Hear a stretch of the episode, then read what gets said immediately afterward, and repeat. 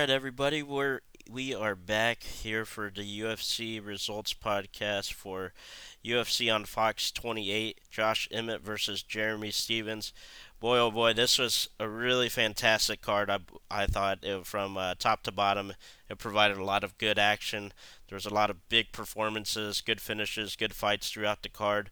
Really entertaining. There weren't a lot of points in the card where it was a, a lull or a lag or anything like that.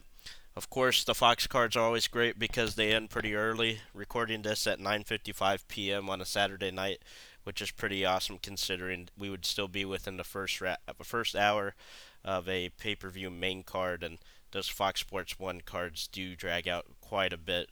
Uh, I don't for reasons unknown to me, but let's get into this. Um, great card, top to bottom. Like I said, we'll start with uh, Jeremy Stephens versus Josh Emmett.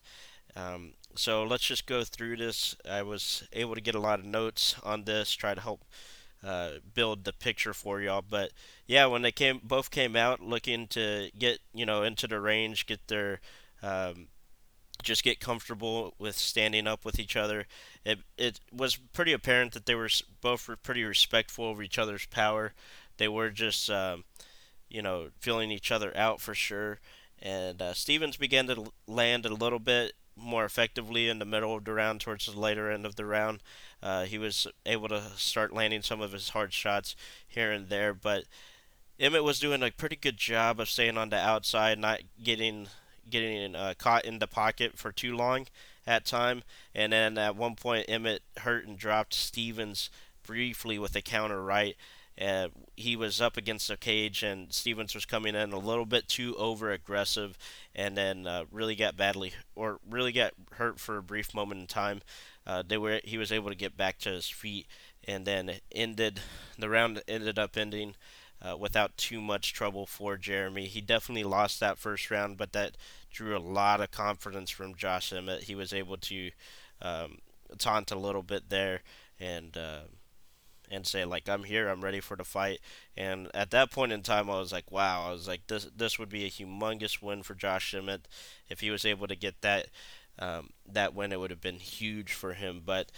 As most of you already know, Josh Emmett, they came back out. Pace of, pace of the fight was similar to the first round, starting to land were some of uh, Jeremy Stephens' heavy leg kicks, which I thought he should have done earlier in the first round when they were getting their filling out process where they couldn't really find a rhythm for each fight for either fighter. I thought Jeremy Stephens has some of the best and heaviest leg kicks in the game in the in the featherweight division, and it's been pretty apparent in the last two fights that those are a real weapon for him. So I was pretty surprised that he wasn't able to connect a lot more with Josh Emmett's lead leg, but at the same time, as I had said previously, Emmett did do a pretty good job of moving around the cage and not really staying in range too long or staying flat footed. So that could have been one of the reasons why he wasn't landing as much. Um, but as they started to to finally exchange, uh, Jeremy Stephens hit Emmett with a huge left hook that that dropped him badly, and you could tell that Emmett was badly, badly hurt more than Stephens was when he got hurt in the first round. And then Stephens proceeded to land a couple elbows that we'll have to talk about here in just a second. He proceeded to throw a knee that would have been illegal due to the fact that Emmett was a downed opponent at that point, and it's it's um it's hard to tell whether or not it did land or not. And then and then he followed it up with just landing some nasty, nasty elbows. Two two more elbows to end the fight and to put Josh Emmett's lights out. Says he was non-responsive for a little bit of time until he was able to come to after those two devastating elbows landed on the ground. So huge, huge win for Jeremy Stephens. I thought this was a fantastic performance and comeback victory for him, considering that he got dropped in that first round. I think that he just got a little bit too over aggressive in that first round. Once he was able to f- just stay patient, find his shot, he was able to land and land nasty, of course. But let's talk about those elbows and the, that knee. I, I, I want to say this. A lot of people are saying those were definitely illegal elbows. I've seen elbows like that landed before, punches like that landed in, in a similar area, and I've seen where people all agree that they're they're not illegal. So it's really tough call for me. Um, I, I don't know whether or not that was illegal or not. If it was, it was just one elbow. Nonetheless, that that wouldn't be acceptable in my eyes. Uh, where I think there was an illegal strike landed was the knee.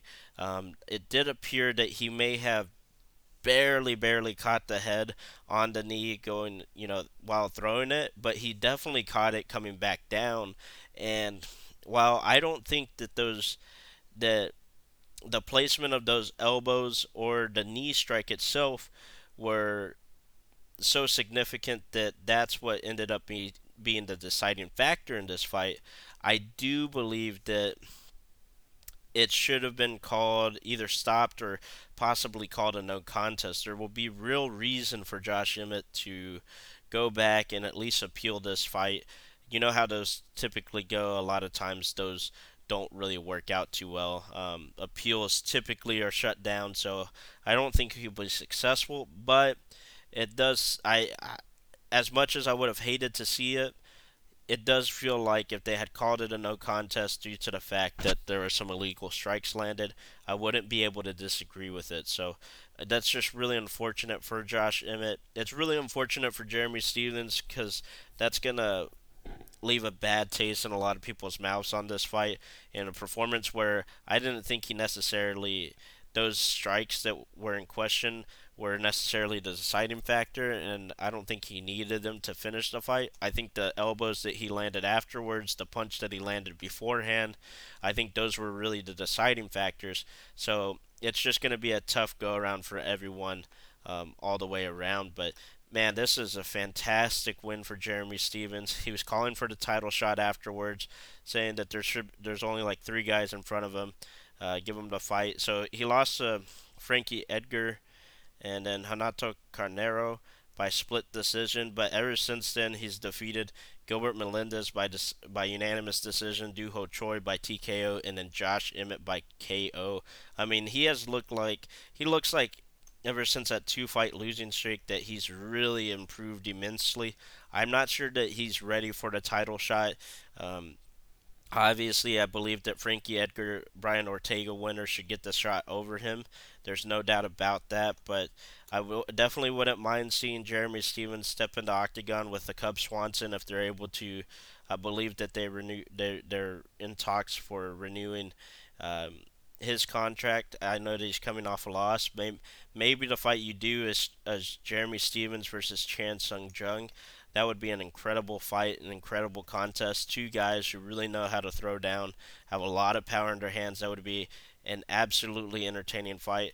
Chan Sung Jung's coming off a huge victory of himself over Dennis Bermudez in, in his return fight. Um, I think that that would be a fight that would be suitable for both guys. So let's see that next. And then if Jeremy is able to get that win, maybe he faces the winner of Max Holloway versus the winner of Edgar and Ortega. For Jeremy, for Josh Emmett, I, this fight proved to me that his power is not is not um, something that that's that's just fake or he just landed a, a great shot against Ricardo Lamas. I mean, he's landed some heavy, heavy shots against Felipe Arantes. He landed a, a nasty knockout blow to um, Ricardo Lamas in his last fight, and now he did some damage to Jeremy Stephens as well. So in saying that, I think that this guy's got a lot of potential to still be a contender in this weight class. If, if they are able to sign, re-sign Cub Swanson, maybe that's a fight that they would like to do next, as uh, they're both coming off of losses. Or he could wait for the loser between Frankie Edgar and Brian Ortega. You might do something like that. Another good option would be Darren Elkins, who's been really resilient in his past few fights, but right now is sitting at number nine in the rankings. So that might be a good fight to to watch as well. So let's see some of those fights play out. I think there's there's a few options for Josh Emmett. Just wasn't his night tonight, unfortunately. But for Jeremy Stephens, definitely a huge huge victory. I think this puts him one. Uh, one win away from from actually getting the title shot. All right, let's move on to the co-main event of the evening, which was Jessica Andrade versus Tecia Torres. So this was a really intriguing fight, and to begin the first round, Torres was doing an outstanding job of being really effective with her movement, her speed. She was a lot more accurate than Jessica Andrade was earlier, um, early in that first round. But later in the round, Torres was still landing, but Andrade start, started to begin landing some of her heavy shots as well. She was really, really pressuring. Torres the whole time. It was a question of would Torres be able to keep maintain this pace because we know that Andrade, even after 25 minutes in a fight with Joanna Jędrzejczyk, where she got uh, really badly outstruck, was able to consistently keep the pressure on at least and able to at least throw the strikes. She wasn't very effective in that fight, but she was at least able to maintain that pace. So the question here was was Tecia Torres going to be able to maintain that pace? And it started to show at the end of the first round that she may have some issues with that. So she was stalking very heavily Tecia, and then at the very, um, I think with about 10 seconds left, she landed a very easy takedown on Torres. It was very apparent that her strength and power was really overwhelmingly uh, an advantage for her over Torres. It made it a very difficult round to score because I thought Torres landed the better shots as the round began, was a lot quicker, was making Andrade miss, but then Andrade was able to land uh, her fair share, the fair, fair share of her own later in the round, and then able to get the takedown. I actually scored that round a draw so I actually gave it a 10-10 round to both fighters because I thought it was such a close round. I don't think the the judges did that, but that's what I scored it. Second round, after they started to exchange on the feet, Andrade was able to land another takedown and control much of the action against the cage, against the fence, and on the ground. Uh, Torres, you know, his her only success really in this round was a, a pretty good leg kick or up kick. I'm sorry. She um, tried for her own takedown at the end of the round, but Andrade was not having it, and the round ended that way. This round was really just dominated by Andrade, just figuring out from that first round that, you know what, I have a real advantage here. I can just consistently take Torres down, and uh, that will be my path to victory. I don't have to stand and, and uh, you know, exchange with her so much because Torres is a very skilled fighter, probably the better skilled technician as far as when it comes to striking. So why why um, fight that battle when you're clearly better on the ground? So I definitely gave that round to Andrade. In the third round, it was uh, more of the same for Andrade. She just came out, imposed her will, continued to take down Torres with various uh, throws, with uh, some trip takedowns. Also had some, you know, conventional wrestling takedowns as well. Torres was able to get back qu- uh, quite a few times, which was impressive, but it was only for a brief moment, and then you know Andrade was right back on there, getting her back down to the ground. You know, landing some ground and pound here and there was being very effective the whole round. Torres near the end of the round was briefly able to get Andrade's back, but Andrade was just too powerful, too strong in the ground uh, aspect of this fight, and she was able to really just um, she was able to shake her off as soon as she got her back taken. It only took her about 15 20 seconds to get Torres off her back, and then she was on top for the rest of the round. And um, round the fight ended up that way ended up going that out that way it was a really entertaining fight really good fight even though there was a lot of grappling i thought that there was a lot of scrambles and uh, cases where Torres was staying competitive and trying to get up. She was never really in a lot of trouble, and neither was Andrade, but it was just a good overall fight. I gave the fight to Andrade 30 28, and she won by unanimous decision on the judges' scorecards as well. So, great, great win for Jessica Andrade. I think what's next for her is uh, I think it's going to be really hard for them to deny her a. Uh, a title shot next, especially if Rose Namajunas wins. I think you have to do Jessica Andrade versus Namajunas. Andrade, with her pure strength and power, along with her cardio, her ability to go at a, such a high pace and really stalk you and really wear you out because she's always um, coming forward. I think that that's a real issue for a lot of fighters. I think Jędrzejczyk was probably just about her worst matchup because Jędrzejczyk has fantastic cardio as well, does a really good job of uh, striking at distance and striking on the move as well. So I thought that that fight was just a really bad matchup, but I wouldn't put it past Andrade to be able to make the the necessary adjustments against a Jędrzejczyk, and definitely could provide some real issues for a girl, a woman like Rose Namajunas, the current champion. So, if Namajunas wins against Jędrzejczyk in the rematch, I think you got to do Andrade versus Namajunas. If Jędrzejczyk wins, it's really no telling what's going to happen at that point. There could be a couple different options. I wouldn't be surprised to hear that Jędrzejczyk, having had some issues with her weight cut the last time out against Namajunas, maybe start to talk about, okay, I got my 115 pound title back. Let me get the, let me go up to to featherweight. So that could, uh, or to flyweight. I'm sorry. So that could throw a wrench in the plans, of course. So we'll see what happens there. If she's not able to get the title shot next, perhaps you give her um, the winner of of Kowalkiewicz. She's fighting, I believe she's fighting Felice Herrig next. So maybe you do something like that. Uh, Claudia Gadelha, she just beat. Tecia Torres, she just beat. Uh, possibly, if Carla Esparza defeats Claudia Gadelha, you could do that, but you would have to wait to see how some of these fights play out before you could give her next opponent if it doesn't end up being for the title. As far as Torres, she'll just need to get another matchup. Uh, there's a lot of matchups that she could get at this point that I would be okay with. Uh, n- not one in particular really stands out to me, so uh, but she showed she showed up in this fight. I thought that she really let her hands loose. She showed a lot of her ability that I haven't seen in some prior fights.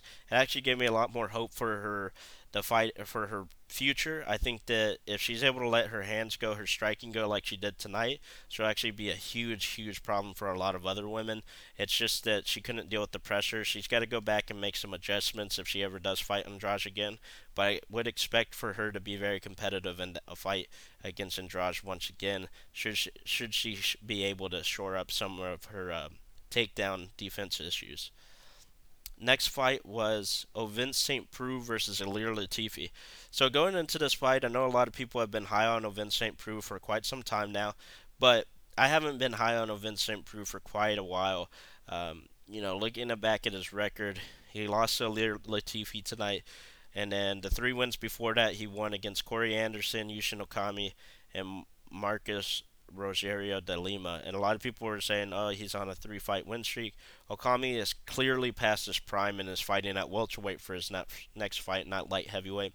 Corey Anderson is one of these guys who I thought did have some potential, but is just clearly not the elite of the elite in the light heavyweight division.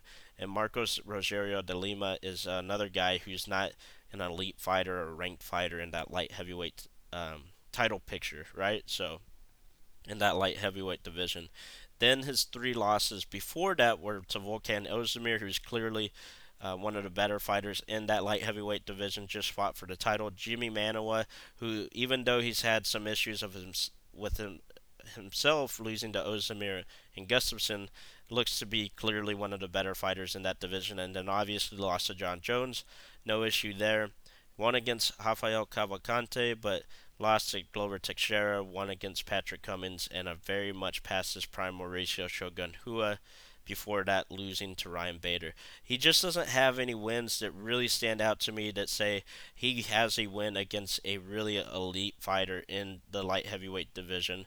He's also lost to Gegard Mousasi, so anytime he's had a real ability to fight an elite guy, he has not been able to come out with a victory.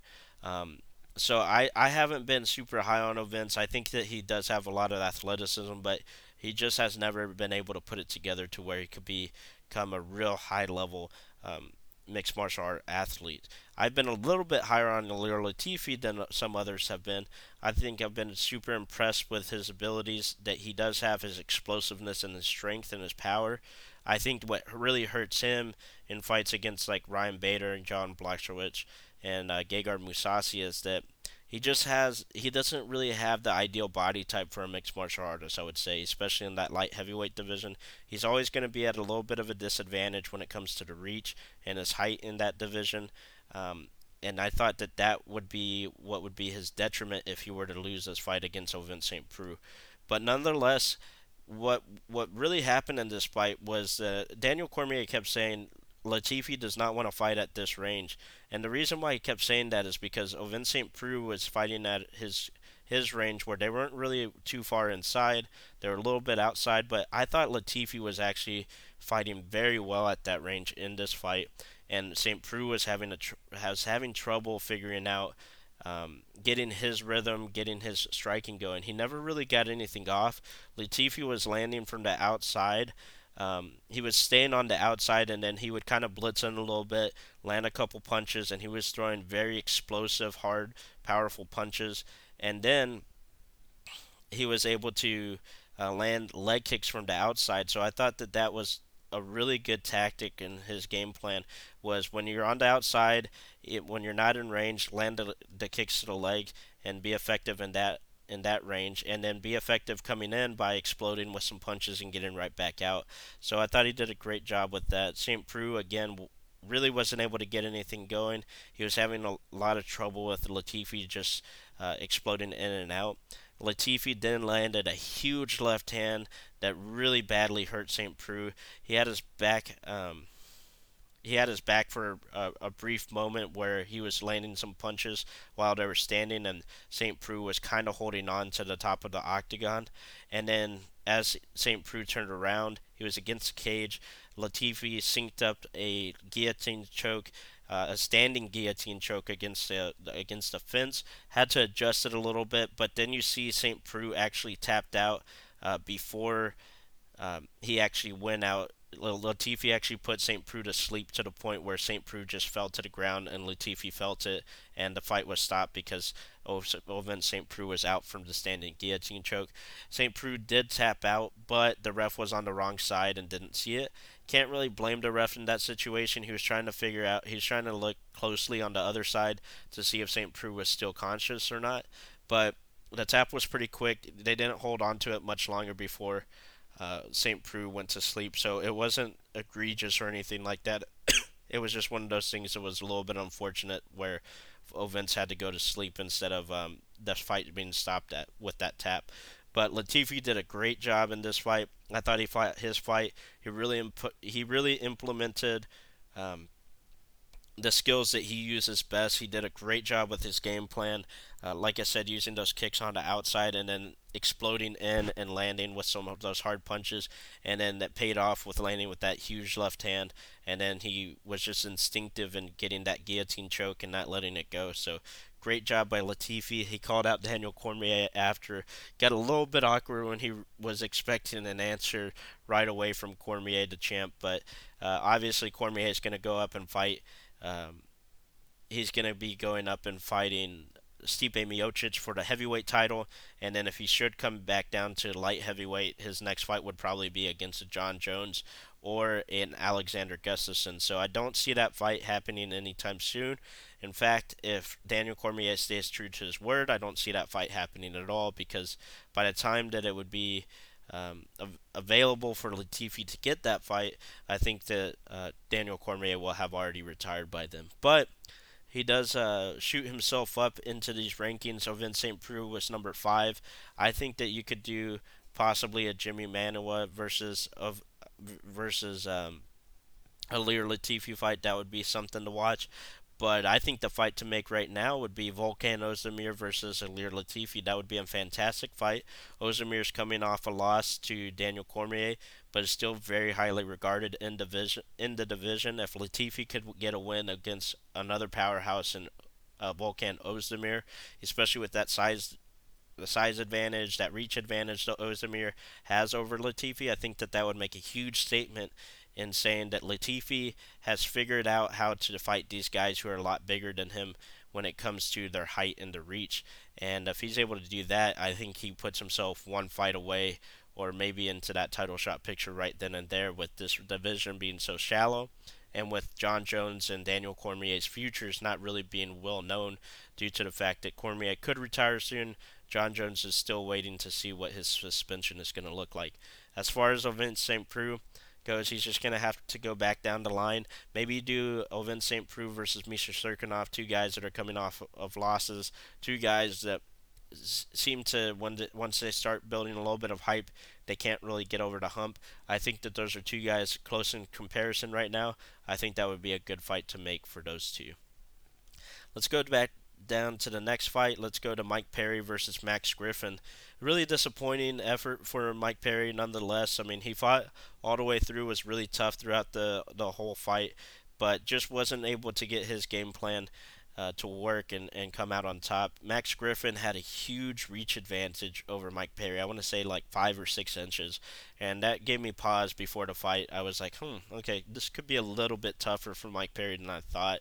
Well, it really was. I mean, Perry came out, he was struggling with the reach advantage that Griffin uh, was posing to, towards him, and he just couldn't find his range. He was missing with a lot of his punches. He wasn't throwing very much, and then Griffin, he was doing an excellent job of just landing and getting out immediately out of the way. He was continuing to move, you know, uh, circling out of out of range. Perry was effective with his leg kicks uh, to a certain extent, but he just wasn't able to get his range down. Perry got a takedown at the end of the the round and got his back and finished the round in mount actually, but by that time it was too little, too late. I thought, but I that gave me think that gave me the thought, oh, okay, so Max Griffin isn't going to be very good on the ground.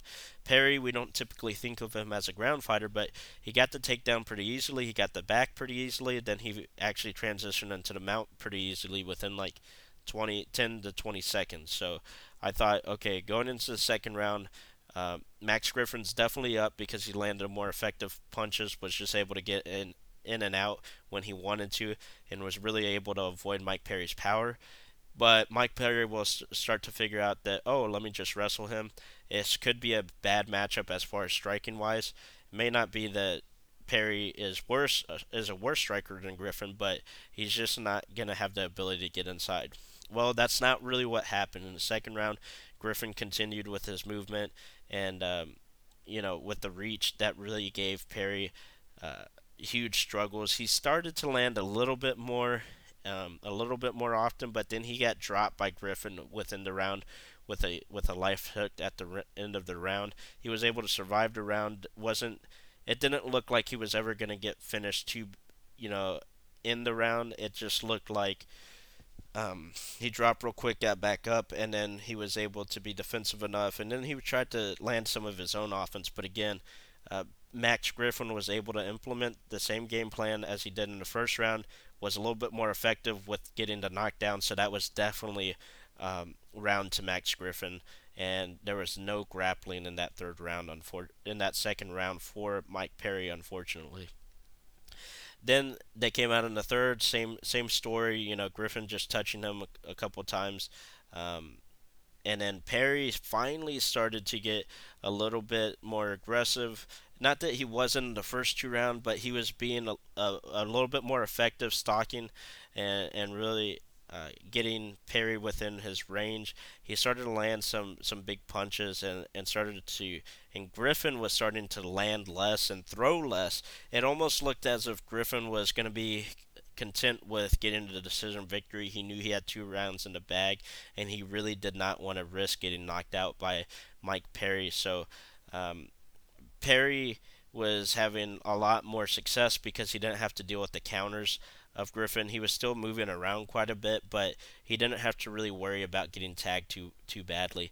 Then Perry finally got um, the fight to the ground once again within the last two sec last ten seconds, and that goes to to my point where I thought he could have really maybe dominated this fight in the second third rounds on the ground and then landed some big punches on the feet had he had good cardio and had Griffin maybe been worn out a little bit but it was too little too late at this point in time I thought that Perry definitely tried to go for the finish but he wasn't able to get it and he won that third round, but the judges agreed that Griffin won that round, won that fight unanimous decision for Max Griffin.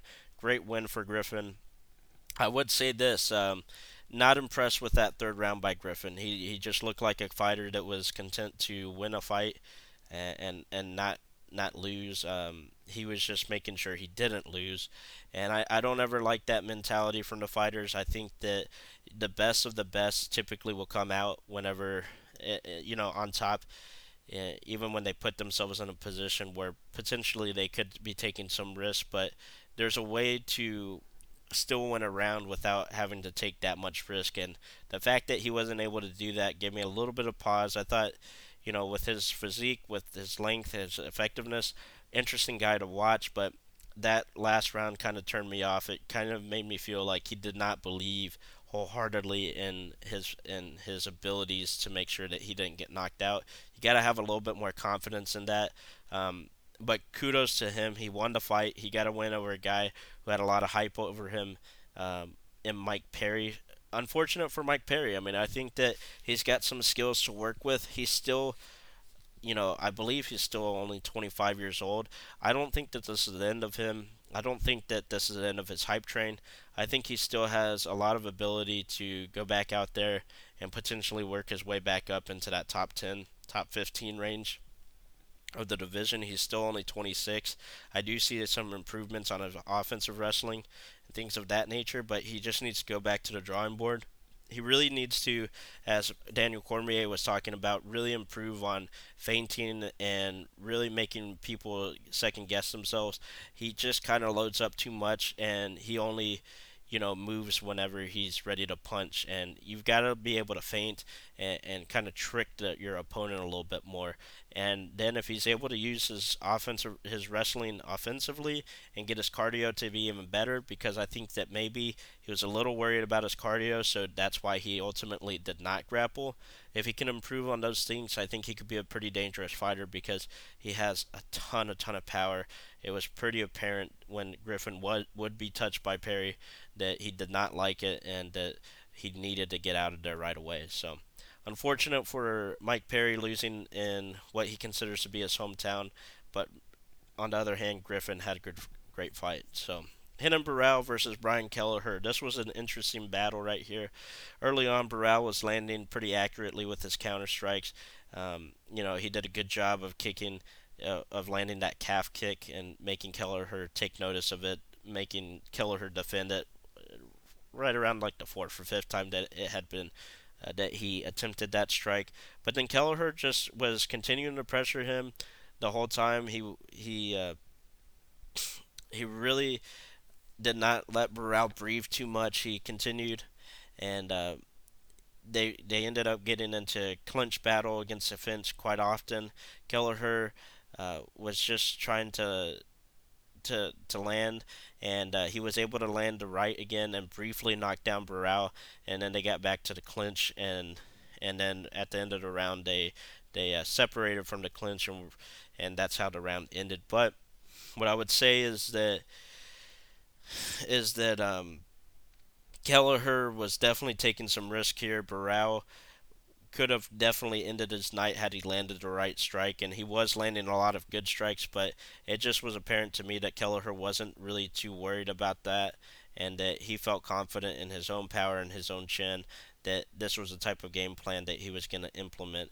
Early on in the second round, they began getting into the clinch again against the fence, battling for position. No one was really super dominant in these positions. Kelleher was getting a little bit of the better of these positions.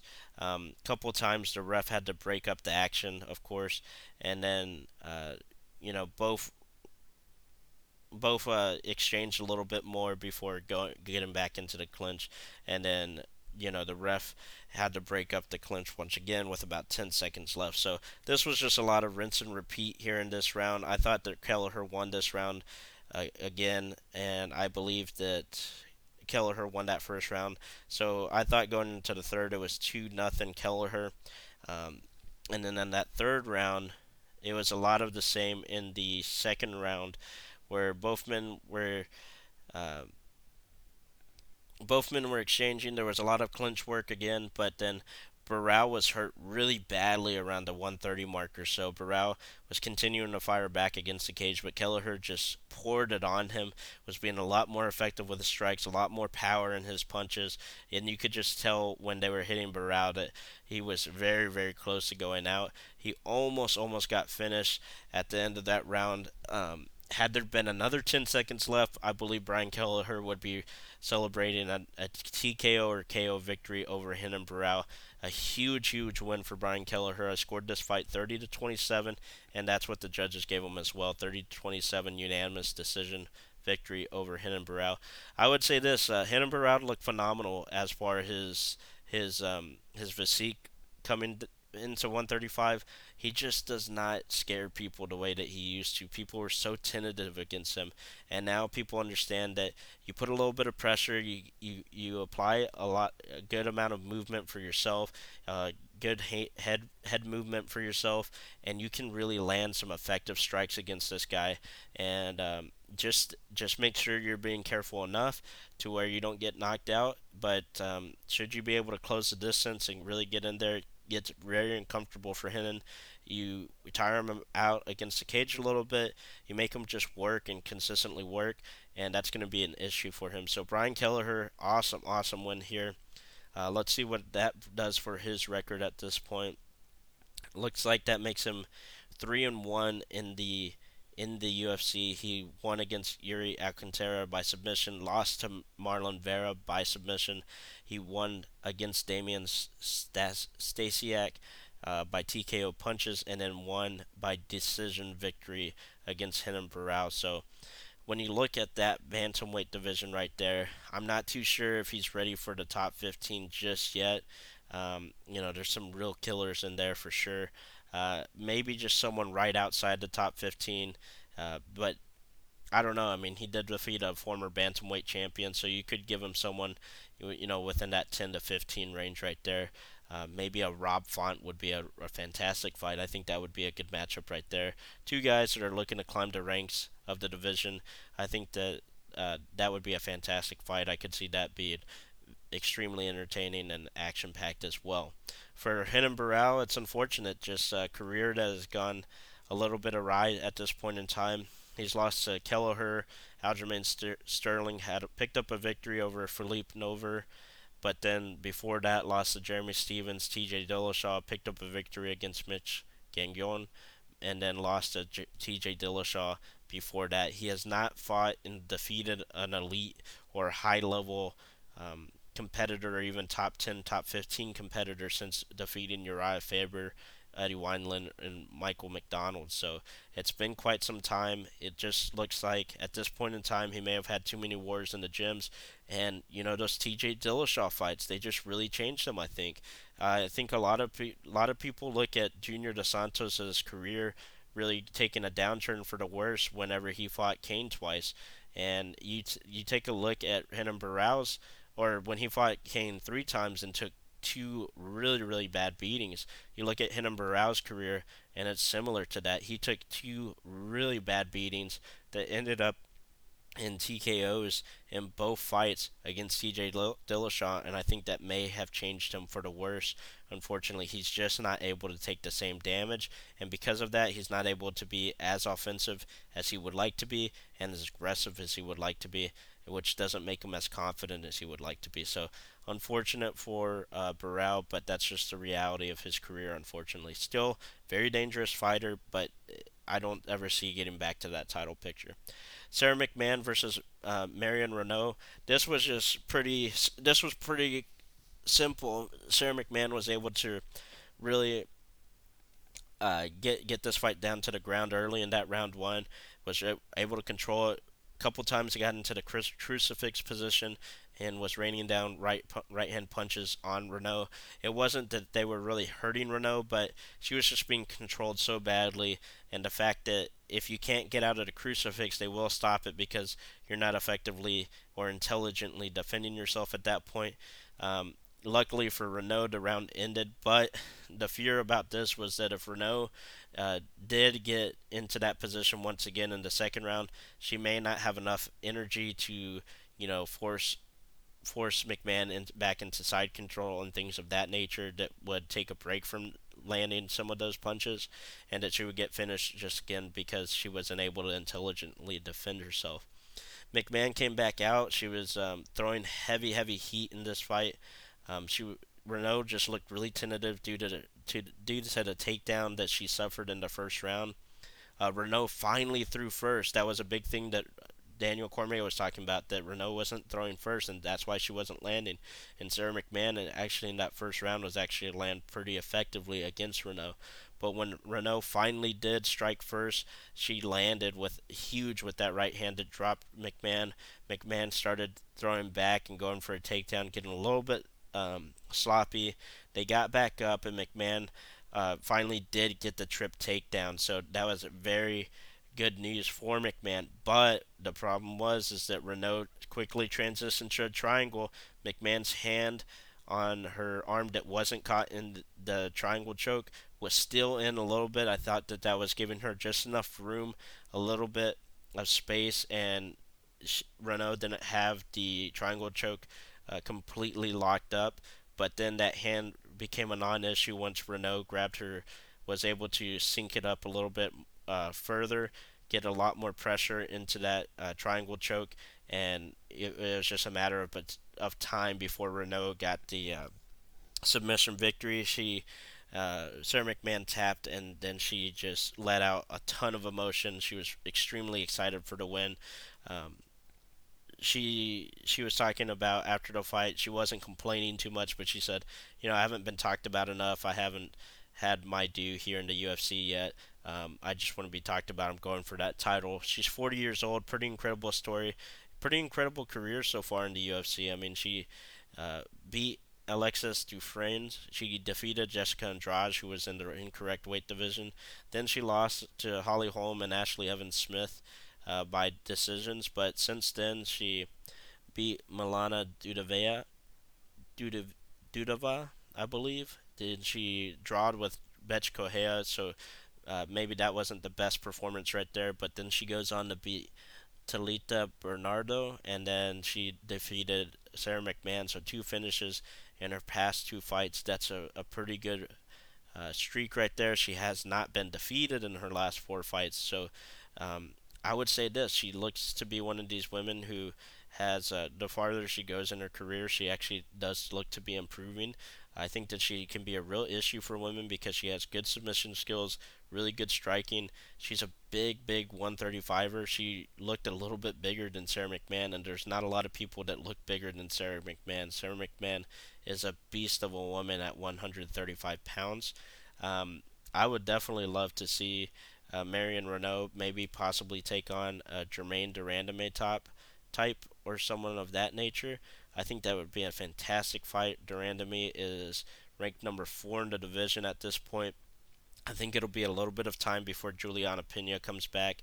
You could do a Holly Holm fight possibly, or maybe to fight the winner of Cat Zingano um, and Ketlin Vieira, I believe, is who Cat Zingano is fighting next. But if it was up to me, I would do Reneau versus Germaine de Randamie, and whoever wins that fight would be potentially one fight away from the title shot. So that would be a fantastic fight. Next fight on the card was uh, was Maryna Moroz versus Angela Hill. I would just say this for this fight, it was pretty plain, cut and simple. Uh, I, w- I just want to commend the refs, the judges on this fight. They got it right. It was 30 27, I think, across all three judges, and they gave it a unanimous decision victory for Angela Hill. Angela Hill definitely won this fight due to the fact that she was just landing more punches, more effective punches. Even though Maryna Moroz was coming forward a lot with a lot of pressure and she was throwing a lot more, I thought that almost every single round, Angela Hill was landing the better punches, the better strikes. She was landing more effectively. She was a lot more accurate. She was throwing less, but t- way more accurate. I would like to see the fight metric numbers to see how many rounds she actually outstruck Maryna Moroz. I would be surprised if um, she didn't at least outstrike her at least two of the rounds. But also, they were just much more powerful. There was a lot more pop to Angela Hill's strikes. And because of that, I gave uh, Angela Hill the victory. I thought that this was um, this ended up being just the the real story of the fight, and I was just worried that the rest were gonna the judges were gonna screw it up and say, oh well, you know this girl she landed a good amount and she was throwing a lot more, so we'll give her the fight. Uh, no way. I thought Angela Hill won this fight. Kudos to the judges for giving this fight to um, all three of them giving this fight to Angela Hill. Did a good job in scoring this fight, no doubt about it. So, uh, good effort by Maryna Moroz. She's a real tough fighter to to face in this division because she just has fantastic cardio. She keeps coming forward. She does throw a lot. She just needs to get be, be she just needs to be better at actually landing those strikes and not just throwing them. She wastes a lot of energy in doing so, unfortunately for her, it doesn't really matter because she has such fantastic cardio. But imagine if she was able to land at least 15% more on those strikes, she would be able to do a lot of damage, really tire some women out in this, and she would be um, you know, similar to Joanna Jędrzejczyk, where Joanna Jędrzejczyk is so accurate, so crisp, has such good technique, but she just throws so many punches, so many strikes that she really, really does some bad damage to to these women. Um, you know, similar to the Diaz brothers. The Diaz brothers, when they're at their best, when they're at their most offensive, is when they're just throwing. They're just pop, pop, pop, pop, pop, pop over and over again. They don't have the most power in their hands, but because they land so much, so often, so uh, with such consistency, they're able to get those knockouts. For Angela Hill, um, what's next for her? I mean, this is going to be interesting. I, I think she needs to get someone, uh, another person in the top 15. Uh, let's let's take a look at who she's fought before. Let's see here. Angela Hill. Yeah, so she's fought. She lost to Nina Ansaroff by decision in her last fight. She won against Ashley Yoder, then lost against Jessica Andrade, and then before that she had a run in Invicta. In her last UFC run, she fought really tough fights against Tecia Torres and Rose Namajunas when she where she lost both fights, but there's no shame in that. I, I say give her someone within that 10 to 15 range again. I know that she just beat Moroz, but maybe do uh, you know Courtney Casey's an interesting fight. I believe she's booked up right now, but that would be a good fight. I believe she's booked up with Waterson. Uh, Randa Markos is a really challenging fight for her. Um, that that would be a good fight. Uh, Cynthia Calvillo may be a little bit too high at this point, but you put her in there against a lot of those girl, those women, even you know before the top five of the division. I think she's extremely competitive. I think she's been one of the most improved fighters in quite some time. She is 33 years old, so she's a little bit on the wrong side as far as her age is, but I think that she still has a lot in her for sure. Um, she doesn't really have a lot of fight mileage, so I think she still has room for improvement as well, which is a good thing for her. But let's see her get some of those top 10, uh, you know, 6 through 15, and maybe specifically like 6 through 12. Those type of fighters, that, that's who she, she be, who she should be fighting next. Next fight we want to talk about is uh, Alan Jouban versus Ben Saunders. This was a fantastic fight. Haven't seen what is gonna is the um, fight of the night yet, but I would anticipate that maybe this is a real early candidate for it. Saunders was pressuring early. Jouban was able to land some nice combinations. That was the difference in this fight. I felt Sanders Saunders was able to land effective punches of his own, and he even it seemed like he rocked Jouban for a brief moment in that first round, but Jouban just was really doing a good job of uh, of keeping on his bike, of course, and just uh, moving around. And Saunders was never able to really land some real nice combos. Jouban was, although was able to come back, he started landing a nice inside leg leg kick to Saunders that really paid off in the fight. He really started to hurt Saunders with that, and then that allowed Jouban to also pick and choose when he wanted to blitz forward for his own combos. It was just really a huge issue for Saunders, as you could tell at the end of the round. He was starting to move gingerly on it back to his corner whenever um, he did take those inside leg kicks.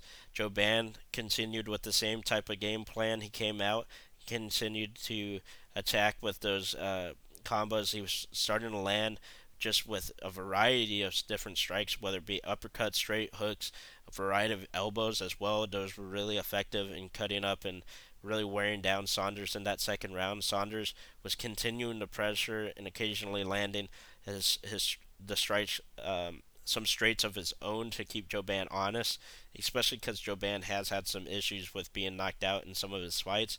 But eventually, Jouban had a beautiful, beautiful sequence where he got the kick on the inside leg, on the inside of the leg.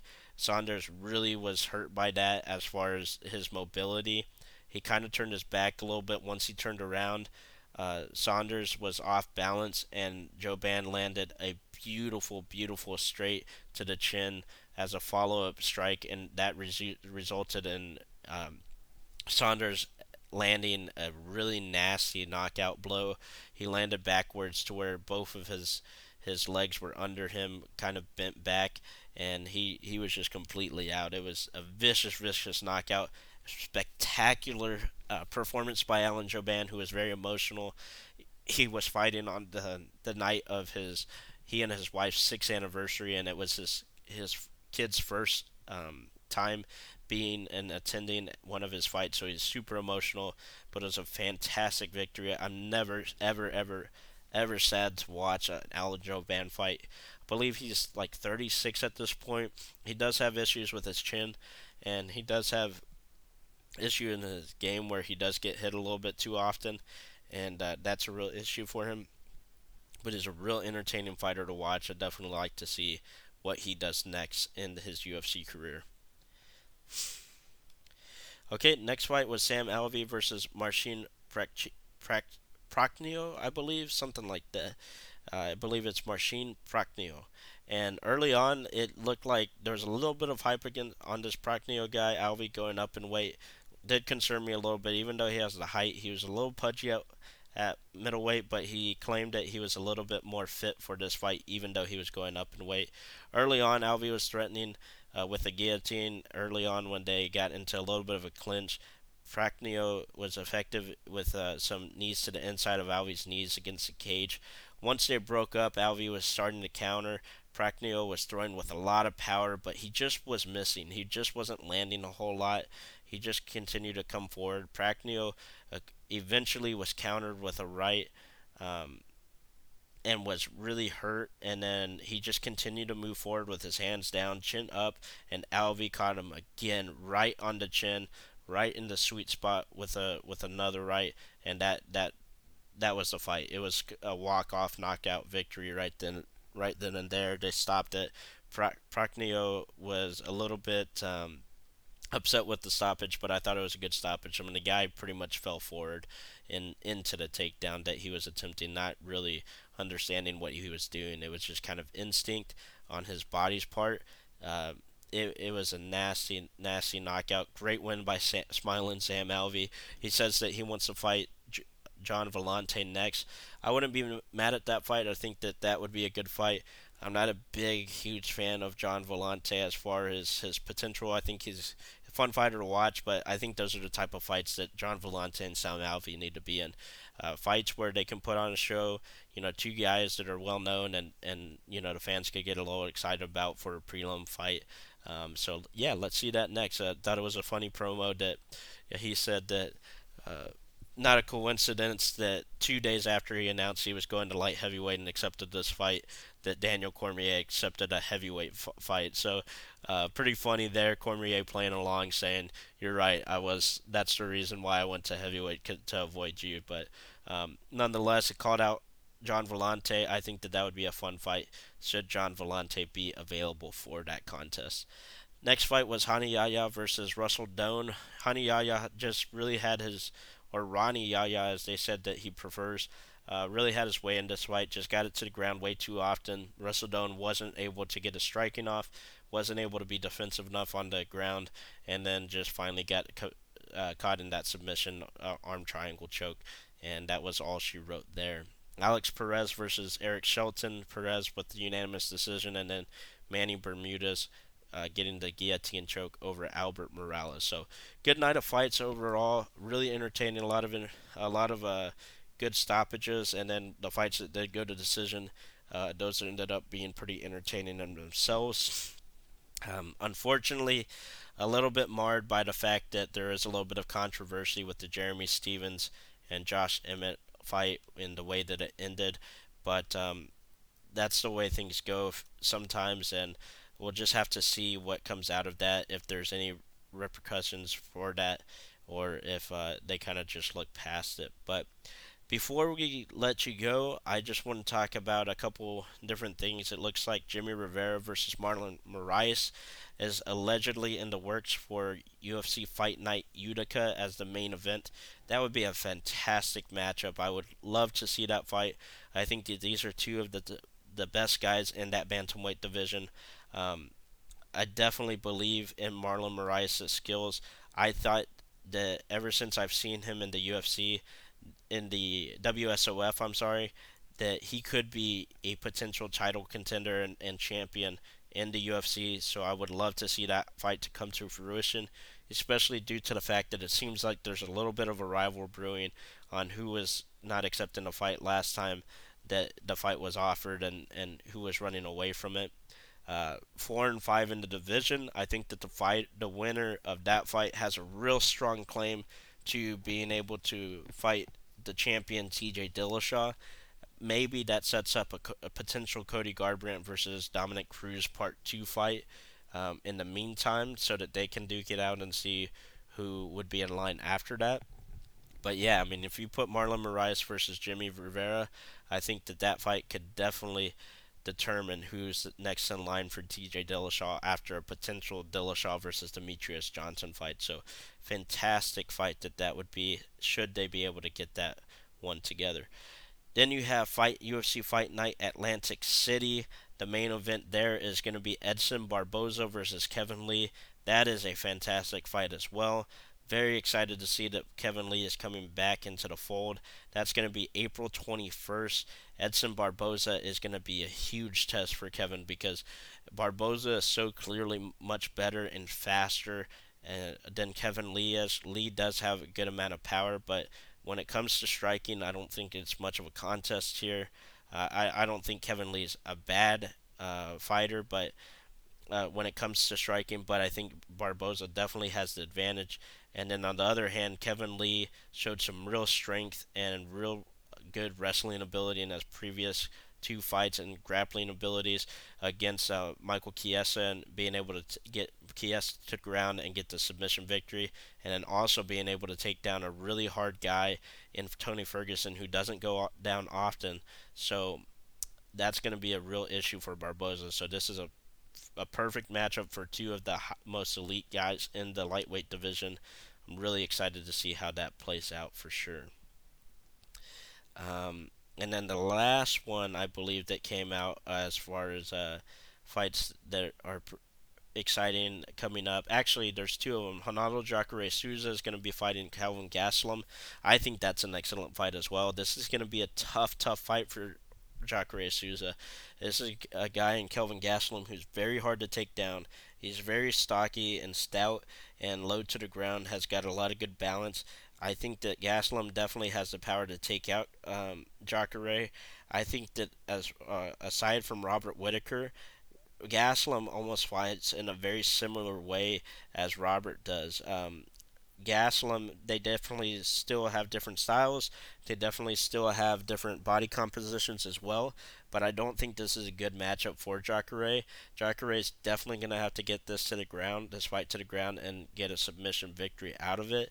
But Gaslam, with his cardio, with his frenetic pace, with the fact that he's able to come forward, defend the takedown, and really um, do a good job of landing his own power strikes. Now, he did get taken down in the Chris Weidman fight and uh, lost that fight, of course. But I just have a feeling that it, it it's going to be difficult for Jacare to get this fight to the ground, considering that he's more of a guy that will get you to the cage and trip you down.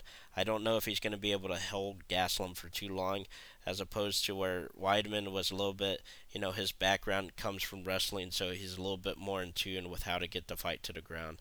Um, last fight that was announced, it looks like Amanda Nunes is set to defend her title against Raquel Pennington at UFC 224. Definitely excited to see this.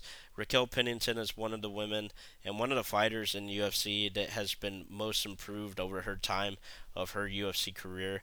Um, that's starting to turn out to be a pretty good card. May 12th in Rio de Janeiro, Brazil. Um, I definitely like to see that fight. Now that Cyborg has a fight, I think that that's the right move. Do uh, Raquel Pennington versus Amanda Nunes. Raquel Pennington was definitely is definitely deserving of the shot. Uh, let's see what her fights, what her ranking has been as of late. Let's see here. Raquel Pennington.